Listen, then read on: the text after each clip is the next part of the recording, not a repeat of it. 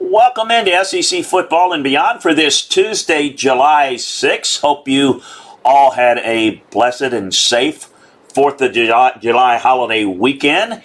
Good to have my partner in crime, Neal McCready, back off from some uh, time with his family. And uh, good to be, Neal, how are things? Uh, traveling man, how are things with you?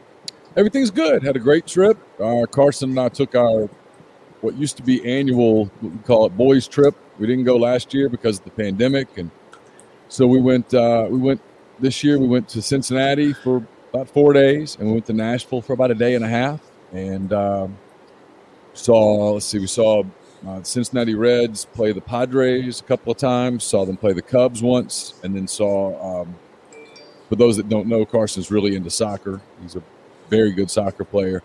Uh, we we watched a Major League Soccer game between Nashville and Philadelphia on Saturday night.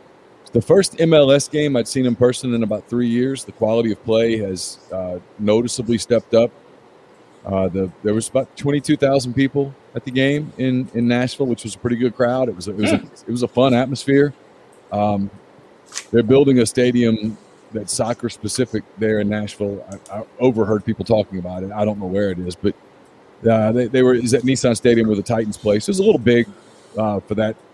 For that, obviously they're not filling up a uh, NFL stadium for a Major League Soccer game, but but uh, the the quality of play was good. Carson knew some of the players from um, international competitions and things that he has seen. So uh, Nashville won one to nothing.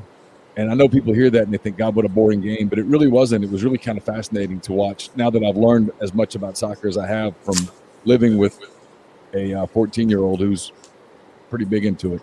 It's kind of interesting to watch strategy. Nashville scored in the second minute, and um, totally changes the game when you when you're playing from behind or when you're playing with the lead as the clock expires.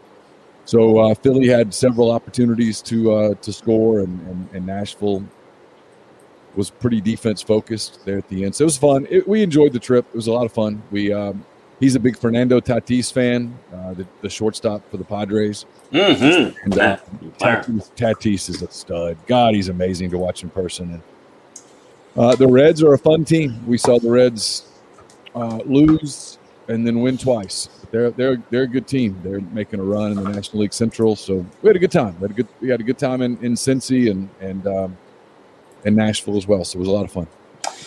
Well, good. It's great. Great to hear it. Man, it's um, I'm trying to think here. You know, last week I'm trying to think what we talk about. I, I, Neal, you you know, okay, so you weren't there, so you think, wow, I'll just kind of make a couple of quick shows. I, you you're not going to be surprised with this. Any our listeners, both of them went.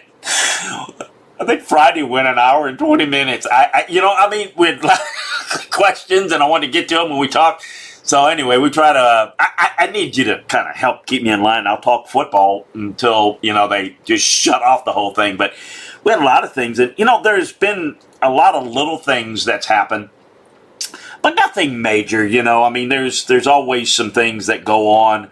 Uh, we're heading towards. Uh, you will know because I'm sure you're going to be there. Uh, SEC Media Days, I think, are two weeks from this week. Or is that about right? Or is am, am I off a week? Uh, yeah, they started in 13 days. So it's usually there are a couple of things from a football standpoint.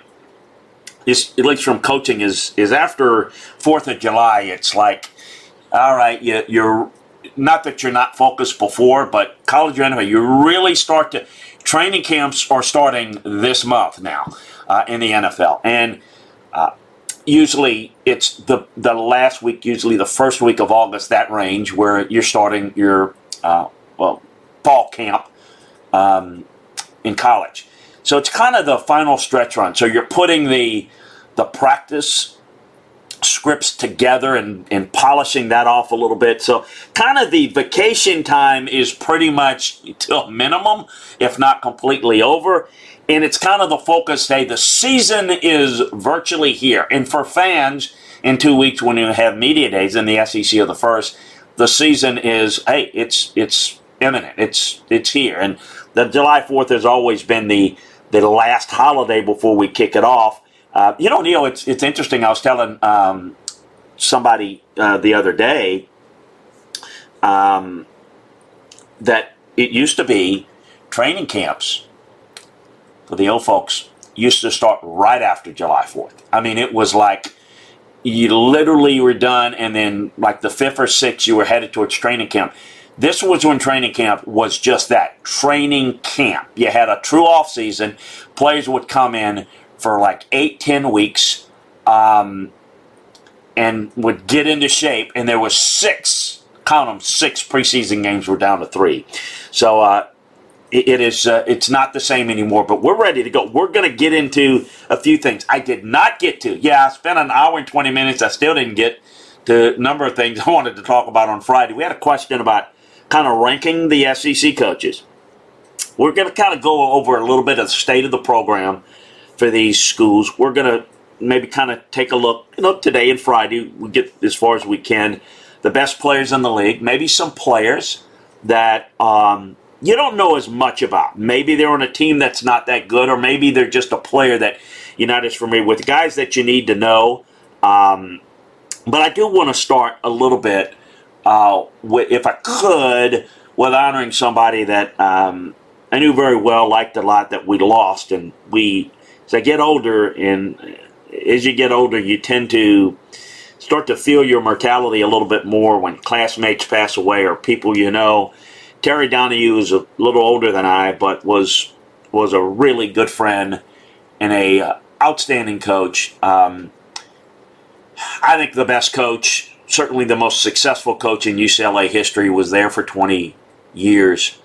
Tommy Prothro was great. There, there are a number of guys that were really good. Dick Vermeil did a good job before taking the Eagles job. There have been some good coaches there, but for 20 years, he did a phenomenal job. Um, he was a UCLA football player. Uh, if you look at Terry, and you didn't know, and you you'd look at his swelt built, and look at him on the sidelines, you know, with his powder blue sweater or you know golf shirt and the Sansabelt slouch back in the, the, the slack back in those days, you'd say, well, what did he play in college? Yeah, he played defensive end. So did, by the way, Lou Holtz, skinny little Lou Holtz. So you never know. He played um, at UCLA and obviously was he took over for Dick Vermeil and what a, what an outstanding run he had. He had been sick, sick and he died. Um, Sunday night at the age of 77. Um, so uh, I just want to uh, was a ideally UCLA UCLA guy through and through, and was kind of the good looking guy that was kind of the you know in a in a state where you know the looks are a big deal. He was he was really it, and um, won a number of conference titles and, and really had success against USC in an era where they weren't dominant, but USC was still pretty good. And uh, boy, that back when they played, um, those games meant a whole lot. Um, it, it meant winning the Pac-12, Pac-10, excuse me, and going to um, the Rose Bowl. But anyway, just uh, I don't know if you've never ever had a chance to meet Terry or talk to Terry. He was a great guy. Just he went on to become the GM of the Niners, and we spent a lot of time, and she was kind of learning the league and whatnot. So just uh, just sad for me to to um, to hear about his passing. Yeah, I never met him. I uh, watched him. He was coaching at UCLA when I was in high school and college and that kind of thing. So I never I never was around him at all or anything like that. But I remember his teams. I remember how I remember how good UCLA was uh, under him. So I saw I saw yesterday where he passed, and so I wondered if you knew him. Figured you probably did. So my condolences. Yeah, so we did that. Um, so Chris, here's the big story today. Yes, in, in college sports, it's the big story today. It's about the University of Miami. We're talking about it in the thread already while you were talking about. Mm-hmm. Uh, Gary Ferman with Canesport.com reports today that uh, American Top Team, one of the top nation's top training academies for MMA fighters, they have more than 44 licensed gyms throughout South Florida and the world, is finalizing plans to offer every scholarship player on Miami's roster, University of Miami, Florida, on their football roster, NIL contracts. What they're offering is each player will be offered $500 a month, so $6,000 a year, to endorse American Top Team through their social media accounts, personal appearances, and other marketing vehicles. If all 90 players opt to accept the deal, the investment in one year could reach $540,000. So we've heard a lot about NIL and individual players. The quarterback there at Miami, D'Eriq King, has a, a, a big deal already. But now what you're starting to hear is so this is going to be a way. Now, I don't know how many businesses can can put five hundred and forty thousand dollars a year, five hundred and forty thousand dollars a year into a football program. But this is a way to pay a team. Everybody's getting this if you want it. Now, can't imagine too many players will opt out. I guess there'll be a few that might say, "No, I'm not. I'm not going to push that. Whatever." But that's what's coming. Is is these deals on uh, where all you have to do is is uh, promote on social media a business, and in return, they'll give you money. Now that's a it's a business that's Miami based. They're essentially Miami boosters and in the past, this would have been massive scandal, right? Oh my God, they're paying. It's scandal now. It's it's perfectly above board, and so now the pressure is going to be as um, who wrote this? On, I read it on Outkick just then. It's everywhere. Clint Lamb wrote it on Outkick. I always like giving credit to someone who writes. Uh, I was searching for it real quick on Twitter, and that's the first thing that popped up. Um, now the pressure is going to be on schools to find similar deals because this is now a recruiting incentive. Hey, if you come to Miami, here it is in black and white. It's right here. We're not lying to you. We're, this isn't a this isn't a promise. It's right here. If you come to Miami, you're going to get five hundred dollars a month from ATT, America's top team, and I'm sure they're working on other deals. This is this is where NIL gets interesting. To me, it's not and I've seen players like I cover Ole Miss, so I'm obviously referring to Ole Miss, and this is going to come across as condescending, and I don't mean for it to. I, I, really don't. I think you know me well enough. If I wanted to be condescending, I would be outright condescending. I, I, don't mean this to be critical or condescending or, or anything, but I see players kind of launching like apparel lines, and good for them. As someone who has dipped his toe probably I probably dipped my leg knee deep in apparel lines. They're not going to make any money off the apparel lines. It's a pain in the ass. You're going to end up having to figure out someone to ship, and it's it's a.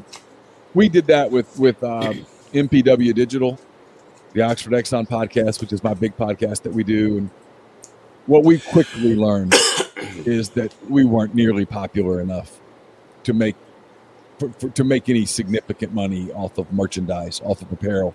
And I suspect you'll see the players at Ole Miss and other schools all over the country who are doing this. They're going to learn that too. You might make some peanuts. You might make a little spending money. It's not going to be worth it. Um, the, the money is going to be in deals like this. And there's now pressure on schools to go make these kinds of deals happen so that you can compete in the recruiting trail because this is now going to become a uh, a recruiting incentive. Well, as I've said, when all, all when all this started was people are naive if they think oh, only a certain amount of players are going to be able to warrant this or that. Well, a certain amount of players are going to be able to get big deals. So D'Eriq King has a deal. I forget the name of the company, and I'm not one that's going to remember all the names of the companies or really care that much about it.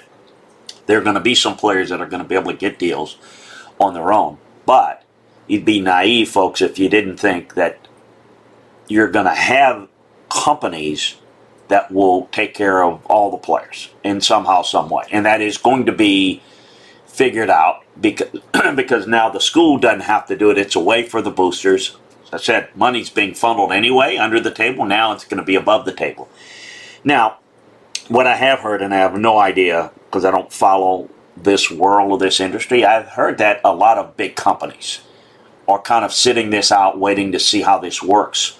And then, you know, so I, if if they deem it a good investment, um, yeah, we could see I have know nothing about this company, America's Top Team, and their financial wherewithal. Obviously, this says a little bit. You know, they're not. You don't throw that type of money around if you don't have good money. But think about people that have a lot more money that could get involved. So, what about the real AT and T? What about Coca Cola? What, what about places like that? That you no, do they stay provide that money with the university? You know, so the university say we, we, we need the we need the Coca Cola money for our athletic department, or do you have those type of companies? And, and there are a lot of them that I don't even know the names of uh, that that could get involved to where you, you could get maybe a thousand dollars a month per player, uh, and and things like that so that everybody gets something. Everybody's going to have something in addition to what they have. And to think that that's not going to be worked out through boosters, and of course, there's going to be intermediaries that, that are going to go through. There's not going to be traced. It's not like, hey, the athletic director is going to pick up the phone and call a big company. Like, gonna this this is going to happen organically over time. And yeah, I think that, that we're going to see a lot of that. Um, and, but I, I, I don't know, Neal, how it's going to play out. How long? I mean, it's going to happen organically over time. I think no one really knows. Everyone um, thinks they have the this. It's to. This is the timeline. I, I think it's a work in progress that everybody's going to see as they go how this plays out. But we'd be foolish to think that this this is not the way of the world and everybody. Well, what's to happen if? Don't well, know. Hey, hey, don't know. Chris Grind makes a great point in the in the thread. And I, when this first happened, I kind of giggled at it and, and looked at it, and then I started watching the reaction, and I was like, "Whoa, this is real." So Milo's tea. If you've ever been in Alabama, I lived in Alabama for God a long time. I get I get Milo's lemonade all the time. Okay, if you live in Alabama, love it. Milo's is just it's everywhere. It's in forty three states. Yeah, but if you live there, it's just huge. Like I live in Mississippi now, and I don't ever see Milo's. When I lived in Alabama, it was everywhere. So they, on the first day, really within the first couple of hours, uh, Bo Nix, the Auburn quarterback, put out a essentially a social media ad for Milo's. That he was a new spokesperson for Milo's specifically for the tea. And the criticism came immediately. I didn't know this, but Milo's apparently is based in Oklahoma. And people in Oklahoma were like, well, why are you doing this with an Alabama based player? We're, we're right here in Oklahoma. And then, of course, there were Alabama fans who um, said, well, now hold up. I'm not going to get, I'll just get my tea elsewhere if you guys are going to uh, sp- sponsor an Auburn quarterback. And so, as Grind points out in the thread, they had to cut a deal with an Alabama player to go, "Hey, right. we're, we're, using everybody." So here's the thing with like AT and T and you know um, Walmart, big companies that you know people go, well, you know, Walmart's based in Arkansas; they're going to sponsor Arkansas players. No, they're not. Walmart, Walmart, Walmart, has stores everywhere, and they don't they don't want they don't want people to boycott Walmart because they sponsor an Arkansas player.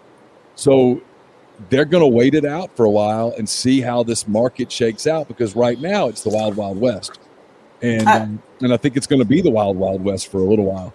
They're going to wait it out and they're going to see what it looks like, see what works, what doesn't, and then decide whether or not they want to dip their toes into this or if they decide hey this isn't this isn't big enough for us. And i think and i'm basing this on some conversations i've had with people who are pretty informed i think the big companies are going to do what the big companies always do and that's kind of sit back and wait to see who emerges as you know, the star players this season. Wait to see who emerge as the players who kind of drive the conversation on Saturday morning when ESPN Game Day welcomes you. Hey, we're in Ann Arbor, Michigan, and we're talking about this. They're going to wait and see that, and they're going to do more of the mainstream stuff.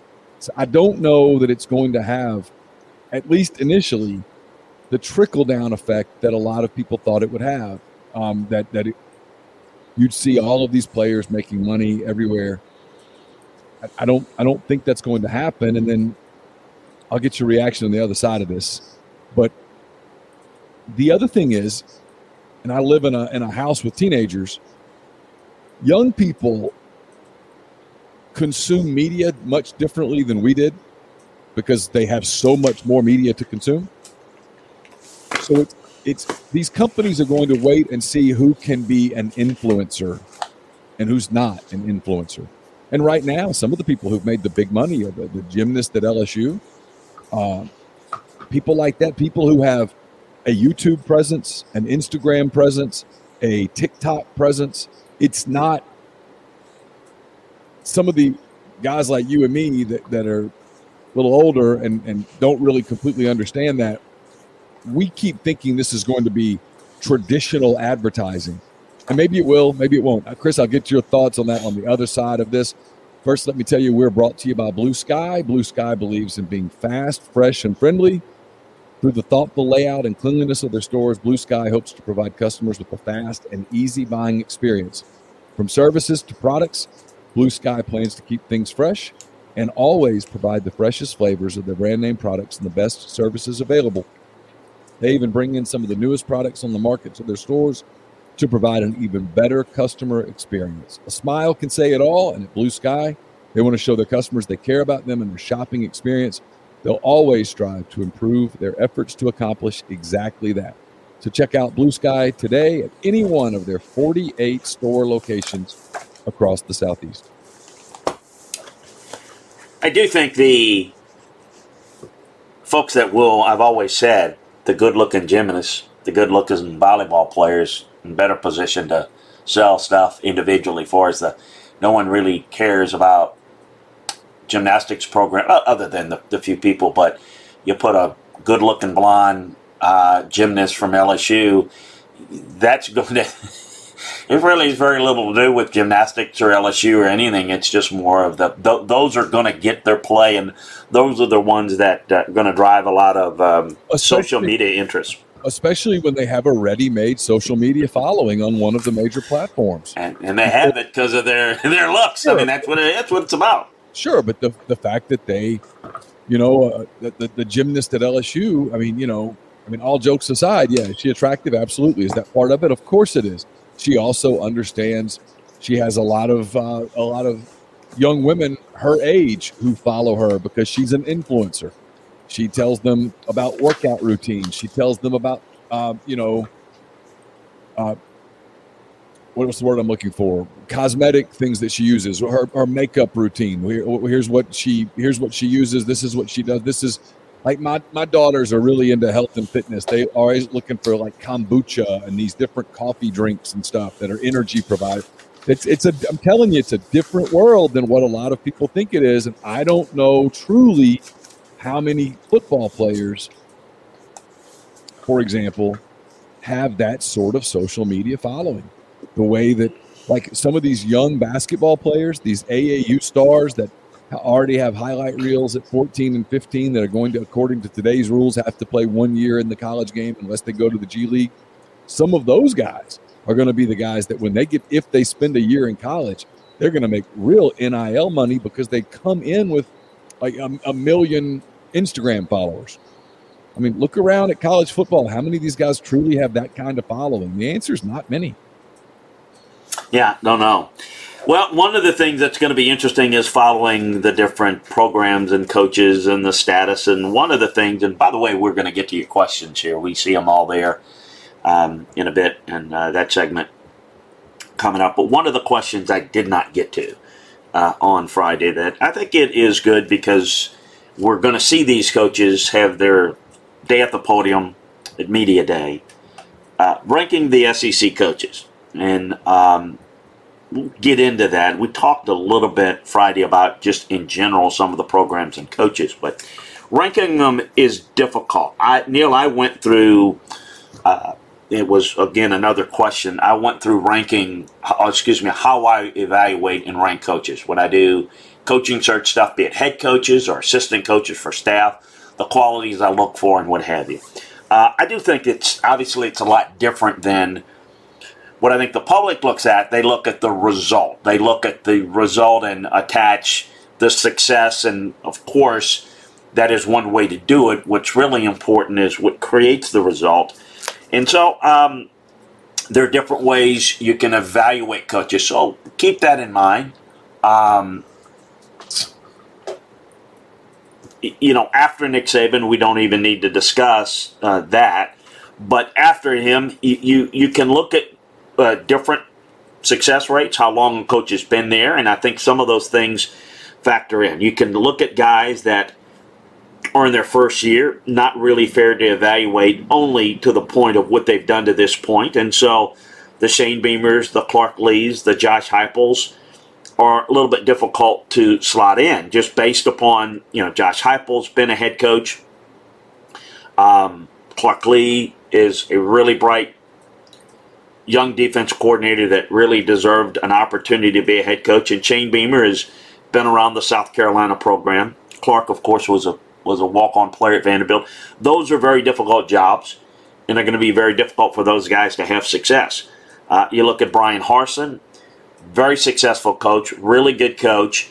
Uh, can he recruit at an elite level? So I'm going to kind of uh, just give you my thoughts and then kind of let you have at it a little bit because I did talk some about it on Friday. Didn't go into specific rankings, but you know, if I were to look at it, you know, the guys that when I look at a program in the SEC, the program that looks the most like Alabama, and no one is Alabama, in the SEC is Georgia. Um, how they do things behind the scene, again, behind the curtains.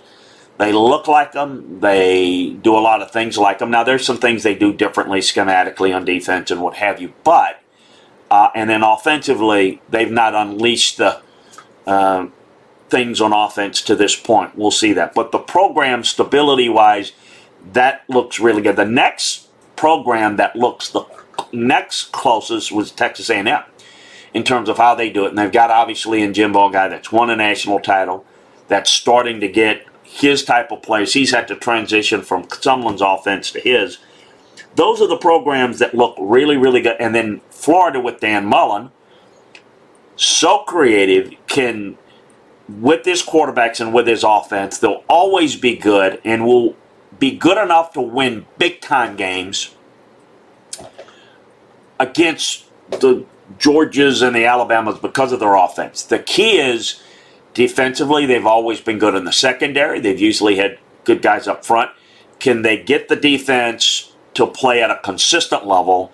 And can they recruit at a level where they can match that? Because constantly having to overcome certain talent gaps is not a good formula to win consistently. It's win every once in a while. But I think there's those guys are really, really good. Then I look at a guy like Mark Stoops that does a great job with what he has in terms of Kentucky resources and they've got money, but it's a different level, tradition, recruiting base, and what have you. They're having to live a lot in outside of the state, of course.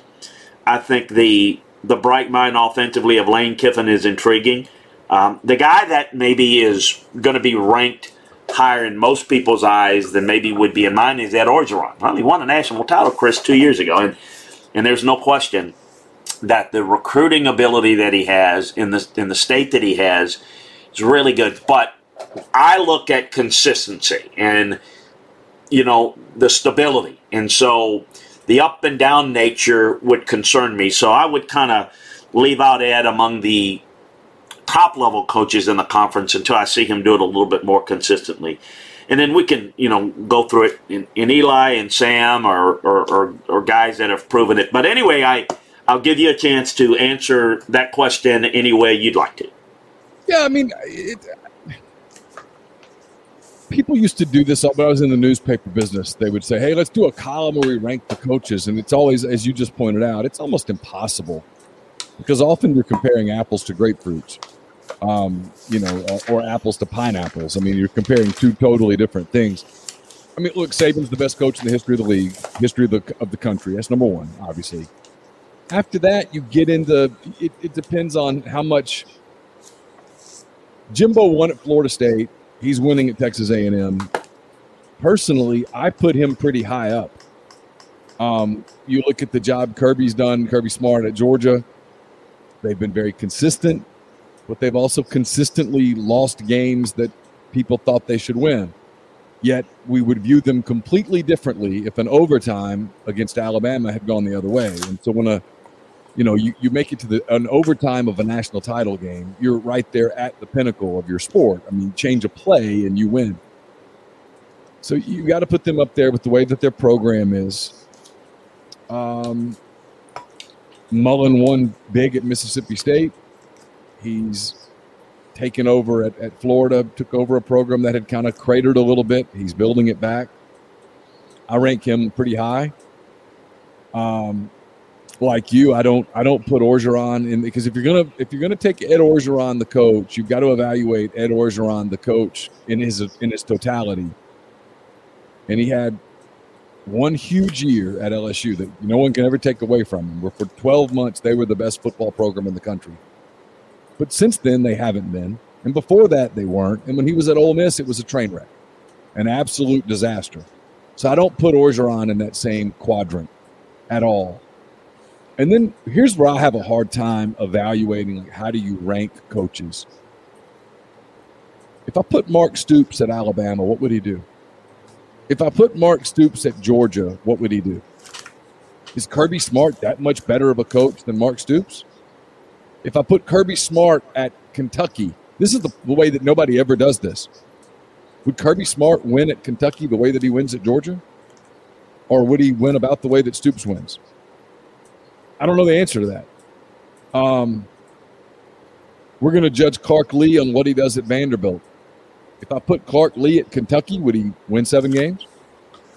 And then when we talk about him as like coach of the year, because oh wow, look what this young whippersnapper of a coach did in year one.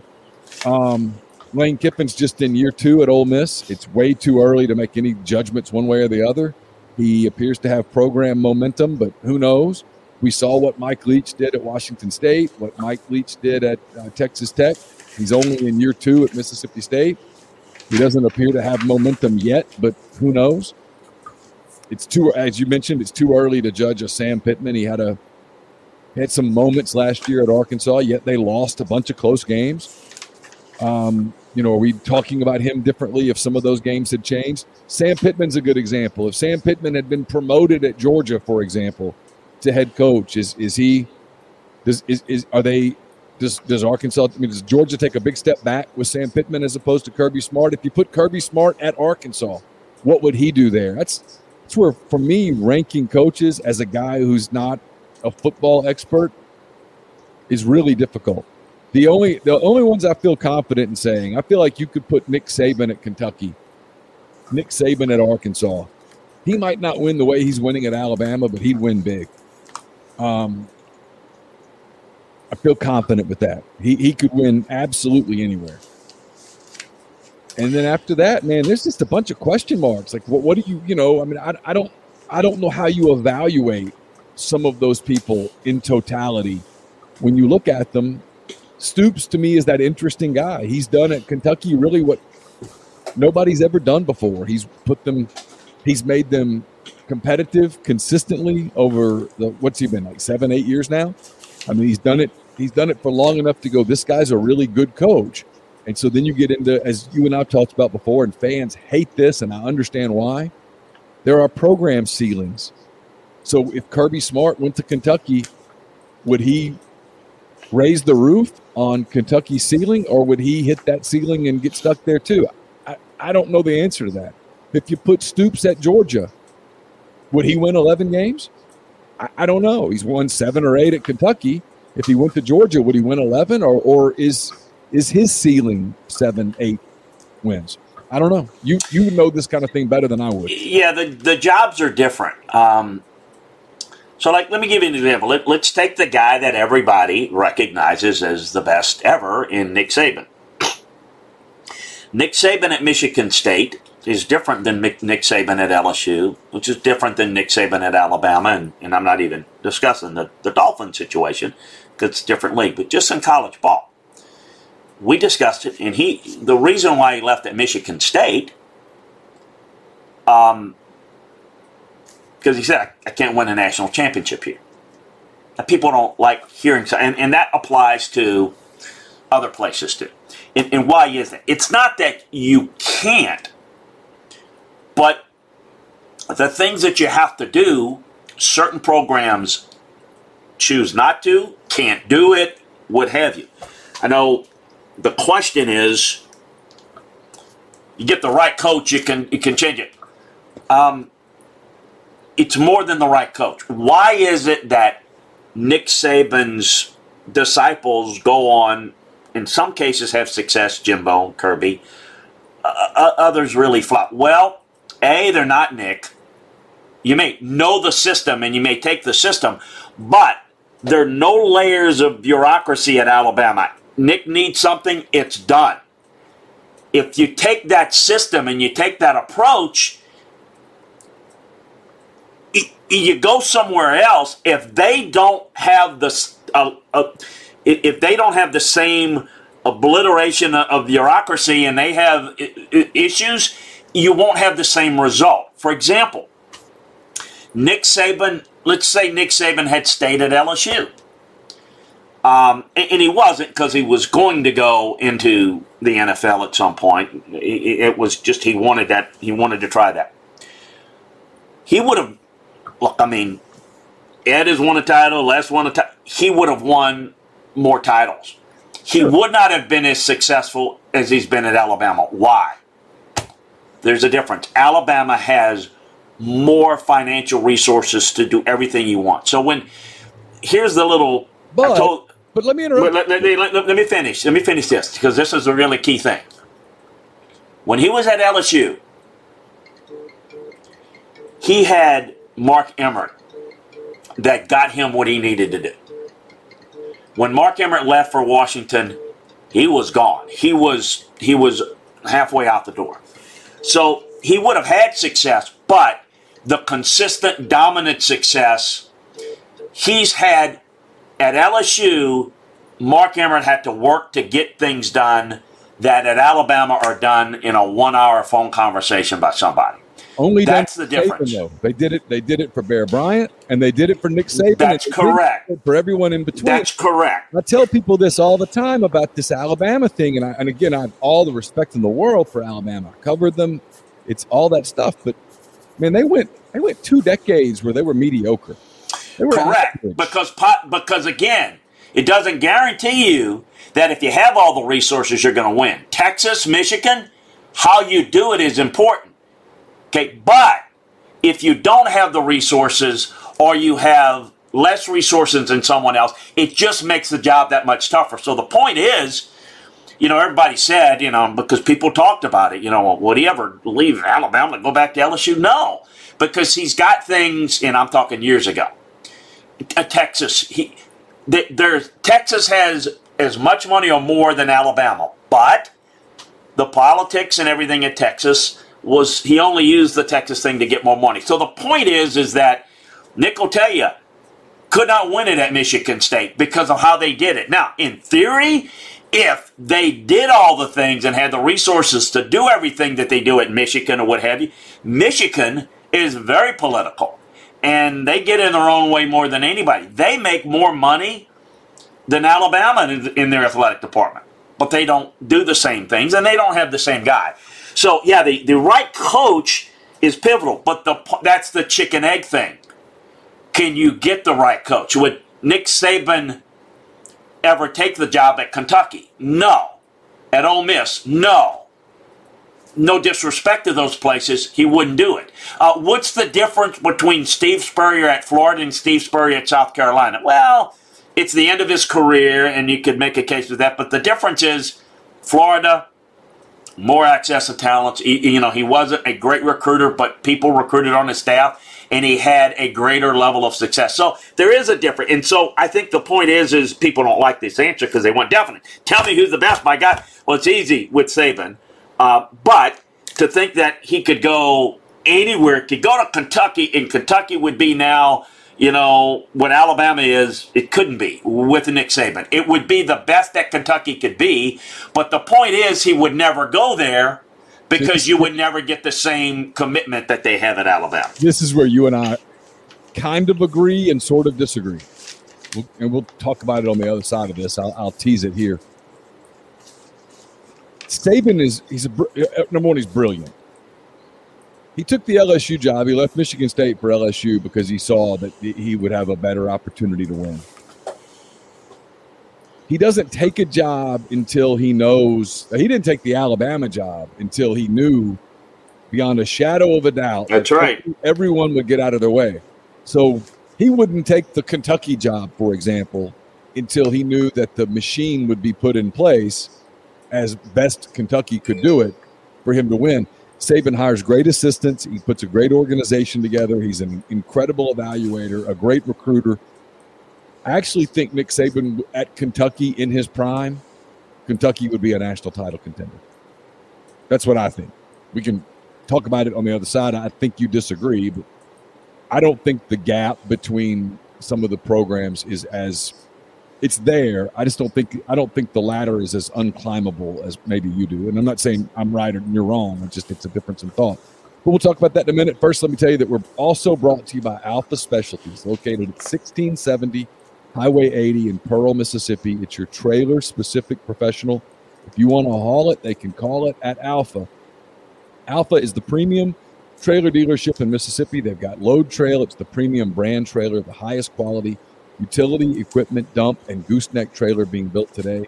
Fully primed and powder coated, Load Trail trailers come with an industry leading three year warranty and two years of roadside assistance.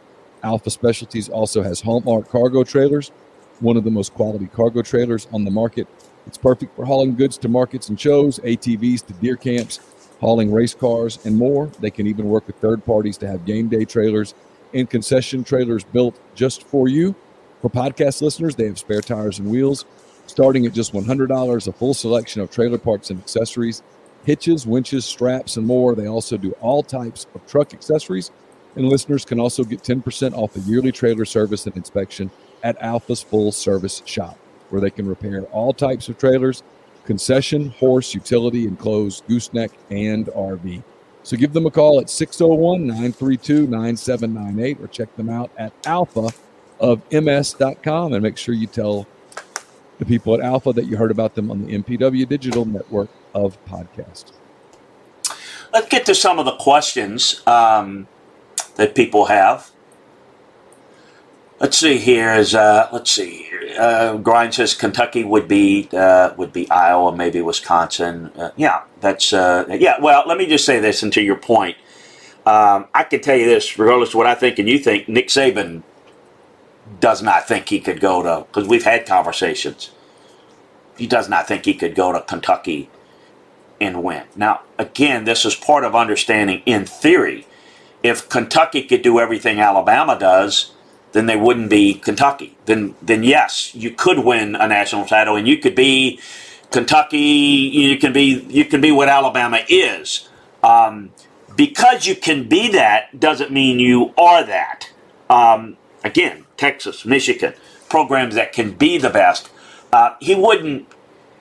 I can tell you this: he was not interested in the Notre Dame job. He wouldn't be interested in the Michigan job. Not because they don't make money at those places, but because they don't have the, the things that he believes that you need to be successful to be at. He didn't think in Michigan State and Kentucky are very similar type programs. Michigan State's a place it's a little bit easier to get to a maybe a playoffs and a 14 playoff.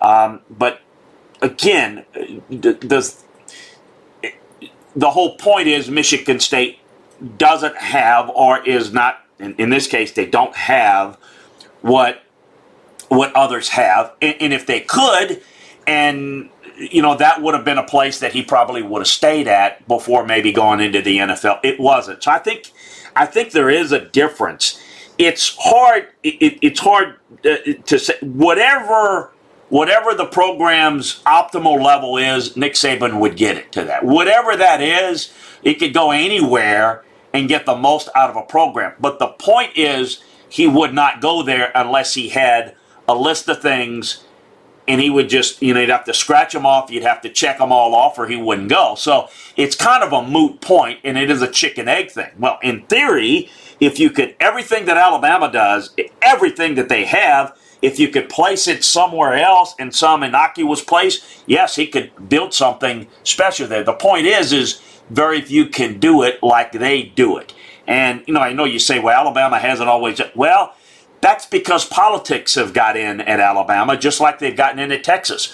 Sure. Why? Why do they screw things up at Texas time in and time again? Well, they hire the bad. Well, why do they hire the bad coaches? Why do they not support? Why does guys screw it up? Nick Saban told me to my face.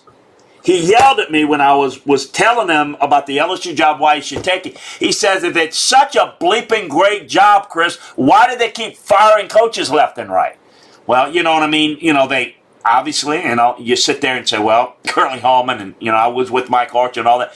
And, you know, those are the discussions that we had. The, the point is, he's not taking the LSU job if Mark Emmert doesn't. He has this list, and we talked about it. These are the things that you need to have that they don't have at LSU. And Jimmy had the list, and Nick went in with his legal pad of all the things. And Mark Emmert said, I'll do this, I'll do that, I'll do that. You got my word, I'll do it.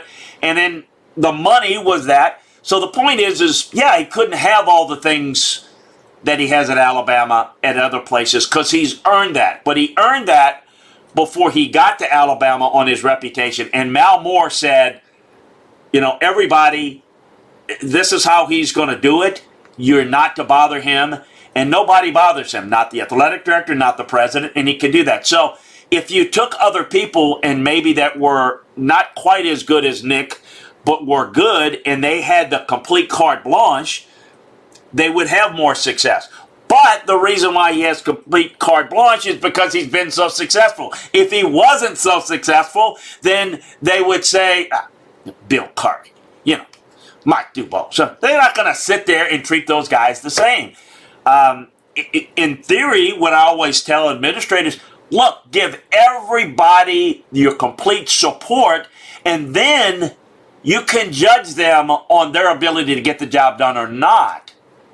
Because if you interfere, then you're basically having to fire them, and you don't. You a you limit maybe who will take the job in the future, and you really don't know how to evaluate your coach. And I deal with that in the NFL a lot too. Everybody thinks it's equal, but no, it's a great point, and it's really one of the ways. And this is maybe the answer to the ultimate question: is kind of difficult to evaluate the coaches. Folks may have their favorite ones, love their school, you know, hate the opposition, but the bottom line is, I think the opinion of people in football are quite a bit different than maybe folks would have out in the public. Um, I don't know. Will is Saban if they ever expand into playoffs? My, my guess is that he'll adjust to it. I, probably not. Although uh, I really don't know. I haven't had the conversation with him. Um, I'm trying to think. Somebody asked a question. Um, Grind says every coach at Alabama's had a history at least 110 season, and this was in 11 games. Yeah, no, I think they've actually done. Ohio State's a place, another place that absolutely just you print championships. Everybody's been there really good for a long time. Um, and I do think the reputation of certain coaches is going to be affected greatly by who you're going up against. So I think everybody is looked at as less than what they really are, perception wise, because of Nick Saban. Uh, how good is Kirby Smart or Jimbo Fisher or anybody else in the SEC that has coached against Nick Saban? they they've not looked as good because you can't beat them. Well, if the the answer is you got to beat him, then then I guess your answer is Nick Saban good, everybody else bad. That, that's not true. It's just there's only one Nick Saban. Yeah, I, I, I'm I'm huge on on Saban. Um, he's he's more so than almost anybody. He knows how to put together an organization that works. It's interesting that he would say that about he couldn't do it Kentucky what he what he did at Alabama. Well, obviously, I mean, look, Alabama's in any in any way that you evaluate, hey, top programs. If you're a coach, you can go anywhere in the country, name five jobs. Alabama's one of those five, and it will continue to be one of those five post Saban. They just the resources, as you mentioned, are just overwhelming. The interest is incredible. They are. It's a it's a different world, and until you've lived in that state, until you've operated in that state until you've sort of seen how it works, you really can't relate to it. And I know people hate that. Well, you have to be live there to understand it. With Alabama, you kind of have to live there to completely understand it. It's it's different. Like Connor says, what are some resources Alabama has that say a Kentucky or Ole Miss doesn't? Can those other schools ever add those resources? It's a it's a, it's a level of Kentucky has it in basketball. Kentucky fans are about basketball the way Alabama fans are about football. Mm-hmm. It's a it's not even some people call it a passion. It's beyond a passion. It's a religion. And I don't mean that in a negative way, and I don't mean it in a positive way either, because it can be really over the top. But you know, it's just different. I don't know how to explain it. It's just there's a it's different. It's it's it's a constant topic of conversation. Um, in a way that I mean, I live in Mississippi now, obviously, in a way that that it's it's not here. And I, I grew up in Louisiana, and it's not like that in Louisiana either. It's that it's a two totally different cultures. Yeah, LSU fans love football, but they don't obsess over football the way that Alabama does over the course of 365 days. That's my observation. You may disagree living there in, in Baton Rouge, but the casual the casual fan is not as religiously fanatic about it as they are in Alabama. LSU doesn't have as much money as as Alabama. As I say this all this gives you an idea of and it's outside money. They all make the for people to ask. This maybe answers the question. And I see Will says Bear Bryant did it at Kentucky. Oh, he won a conference title at Kentucky, and he left because it wasn't the commitment to football it was in basketball. So he took a, in his eyes, a better job at Texas A&M. The difference at say, and I just use this example for fun. You need a million dollars for something. At Alabama, that's a 15 minute conversation, one phone call. At LSU, that's a, probably a two week process to raise $200,000 from five people. It could be done and the big money it's so there's a lot of outside booster money that is added upon the money that comes in from the athletic department. I said this before and this gives you an idea um, of where things stand. Georgia texas michigan texas a&m ohio state penn state all make more money in the last um, uh, uh, look at the revenue streams from the last uh, year, but it, that's including the money you make from the athletic department. The ability to go and get extra funds and do things, you know. So the people says, well, what what does Kentucky and Ole Miss need to do? It, it, it's it's that is do they have that extra money to do that? Why is it that Amazon can do things that others can't? I mean, there's just now they make their money and all that, but so does Alabama. The passion, the cult following. There's a lot of people that make a lot of money that put money and focus in it. Texas, Texas A&M. Now Texas A&M is a place that you can go to that's never won it. What makes Texas A&M more viable than say an Ole Miss or Kentucky? Money. Sure. But the, and that's what Alabama has. But they also have the Texas A&M has just won one title. I mean, they just don't have a great championship tradition in football. It's good, but they can do things, and that's why it's a lot better job in Jimbo's eyes than Florida State. Even though Florida State's had the Bobby Bowden and the championship, why? A, it's his program. If he wins at A&M, they'll build statues of Jimbo, not you know, let's build a little one next to Bobby in Florida State. But mainly he can get whatever he wants. And it's not just that they have the money, but they're willing to spend it a certain way. At Texas, you can get all the money you want, but it comes with all sorts of, you know, I gotta, I want to have my say, I want this or that.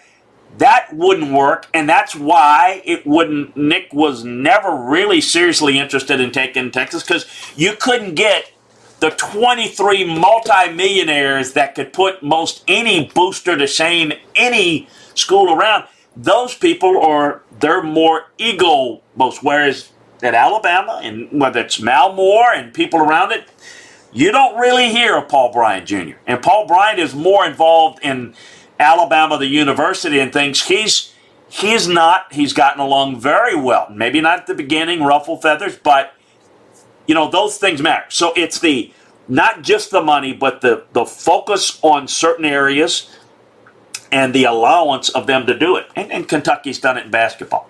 So it's there's no question that things it, it it's uh, it's all of that. It's all of that. And uh, Will says he got a watch and Rupp got a Cadillac. There's a there's a story about that and there's uh, people that there said it didn't happen that way. It's just too darn good of a story to to not at least say it though. And he was talking about when Bear Bryant. I have this picture, and I'll take a picture of it and put it up here.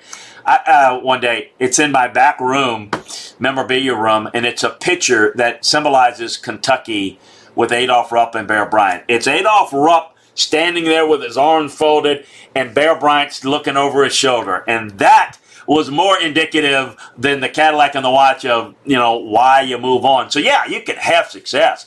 Look, Mark Dantonio did a great job at Michigan State getting him into the playoffs. Um, you know, you can do it so you can have success, but consistently.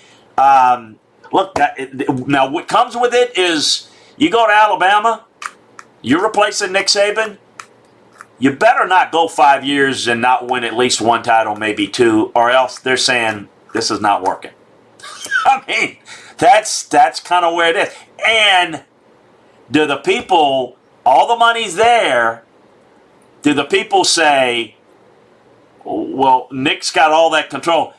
You hire the next guy. Does that guy get the same treatment at the beginning? Well, maybe not. That's the great question. I mean, you know, and look, number one, Saban might have 10 more years.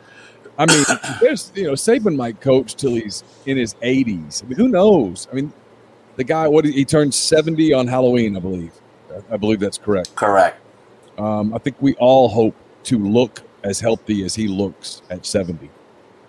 There's there's no sign at all that Nick Saban's slowing down. So this this conversation that we all do, if we talk about SEC storylines, that will be one of them. One of the SEC storylines for media days will be, hey, Nick Saban turned 70 this year. Is that the end? And some people, and I think the smart people will say 70 is the new 60. Um, you know, there's no sign that Nick Saban's walking away, but replacing Nick Saban, who could walk into Alabama and maintain the power structure the way that it is today? Frankly, Chris, only one name comes to mind. And and he's got that power structure at Clemson already. I don't know whether Dabo would go home to Alabama. He's probably the one person who could walk into that building and there not be any kind of a power struggle. Because if they hire a young coach, a lot of the people who've kept out of it because they knew that was that was what you had to do with Saban. They're going to want to get their fingers back into it again. They're going to want to have some influence again. They're going to want to be involved again.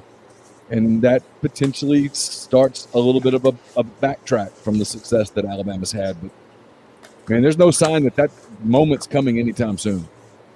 Yeah, no, everybody's looking at it and even looking for every little chink in the armor if they lose a game, always losing it. Uh, or, you know, the recruiting goes to second in the country. Uh, you see, it's not the same anymore. And I think the extension was more than anything to avoid the conversation, which you're right. Still going to be talked about. Sure. But you know what? Come uh, October, when he turns 70, the, there's not going to be as much of, and I think this is why they did it. There's not going to be as much of, well, you know what? He's 70. Is, is this it? Is this the end? I, I think they answered that this offseason. That the only thing that 70, 7 on the birthday cake is not going to chase him out. What's going to chase him out is something is just health wise or what have you, and that's just we all are you know we don't know what's going to happen. And it, um, it happens to his wife. Yeah, you just could, I mean, yeah, yeah. As of as of today, anybody that's that's looking at that going, hey, you know, we're almost to the end of this I, you, you, might that might be wishful thinking on your part, and if you're an Alabama fan, it's probably an, a, level of dread that you don't need to worry yourself with at this point. I don't, I don't get the sense from anybody in Alabama who's connected to that university or that program at all. I don't get the, the sense that that's something that feels imminent at all at this point. Yeah, no, and so I think it's really important to understand when you evaluate coaches. Um, to kind of wrap it up, is every circumstance is different, and um, I guess it's just when you, what's the saying? You you see how the sausage is made when when you kind of work in football. You know what everybody has to do and how they have to do it. And you realize they all have different jobs. They really do. And everybody thinks, well, everything's equal because everybody's getting a big check from the SEC office. No, what it is, it allows more people to become a player and to be a factor to have a good program. But when you're looking in this conference and you've got everybody that's a competitor, everybody that's good, um, you can recruit at a top 10 level and be like sixth or seventh in the SEC, so everything's relative. And so your record may not reflect it. People get frustrated. Um, and, and then I think that when it comes right down to it, what makes Saban the best? They recruit the best players and they develop them the best. So when you talk about the best programs that recruit, Alabama leads the list. And when you talk about the best at developing players, Alabama leads the list. That's what makes them unbeatable. Clemson, Ohio State, Oklahoma, Georgia, they're elite, they're outstanding, uh, and they're better at one than the other. Alabama is the best at both. That's why everybody, it's it's just like, can you just knock them off this year? Is the kind of the theory pretty much year in and year, and sometimes you can't. Sometimes you can. Sometimes sure. there's a chink in the armor and you can get it done. It's just not on a consistent basis. Well, we've kind of gone through it. I tell you what, Friday we're going to get into uh, something we were not able to get to today. Let's take a look at the. I went over a little bit conference by conference, Neal, last week of some key players. We're, we're going to get into the minutia of the best players in the league uh, the SEC. And then we're going to get into maybe some players that maybe, and we'll coincide with it, some of the players that you may not be aware of. Maybe it's the offensive line or positions you don't follow or study as much. Some players that are really good that are not on maybe the best teams, uh, but are really, really good individual players. Man, we've gotten through a lot today, my friend. We have, as always. We always do. Appreciate everybody being with us uh, in the thread today, participating, and always glad to have you. Hope everybody had a great fourth. So we'll be back with you, as Chris mentioned, on Friday morning, 9 a.m. Central Time. We'll talk uh, players and that kind of thing as we get closer and closer to media days and the start of the 2021 season. For Chris Landry, I'm Neal McCready. That does it for this episode of SEC Football and Beyond. Until Friday, take care.